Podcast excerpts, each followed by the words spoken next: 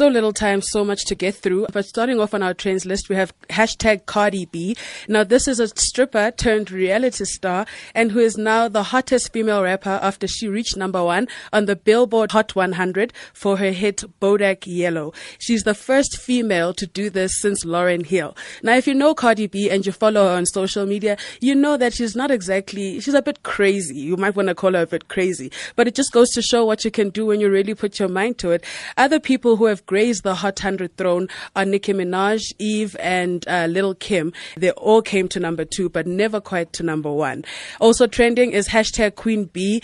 She has found herself at the top of the Twitter trending list for apparently failing to follow through on a promise to help pay for a student's varsity fees.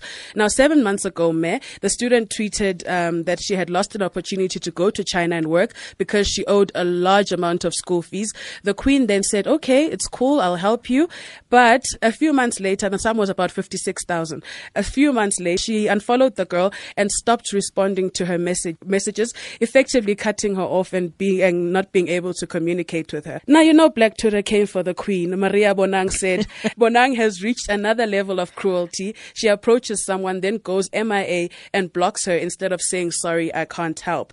But they also find tweets from the same young lady from a few months before uh, she approached the Queen that were rather unpleasant, and she was talking about the Queen Bee and the whole A K A situation.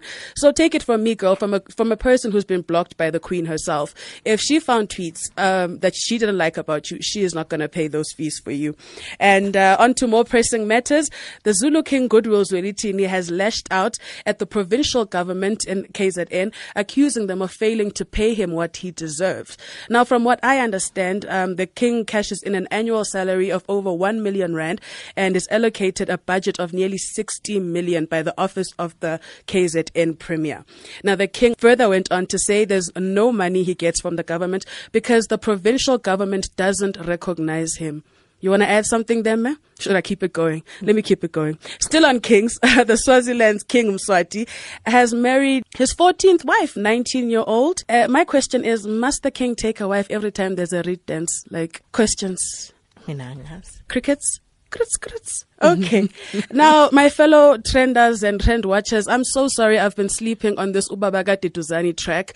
Uh, A M Live listener tweeted me the other day saying, why are you not mentioning the Ubabaga Tuzani track? Like, I can't say much. I'll just let you listen to it. Why isn't he suspending himself? Honorable Josie, please. Why isn't he suspending himself? Take your seat, Honorable Josie. And listen to Ubabaga Tuzani. Ubabaga Tuzani. Ubabaga Tuzani. Ubabaga Tuzani. Ubabaga Tuzani.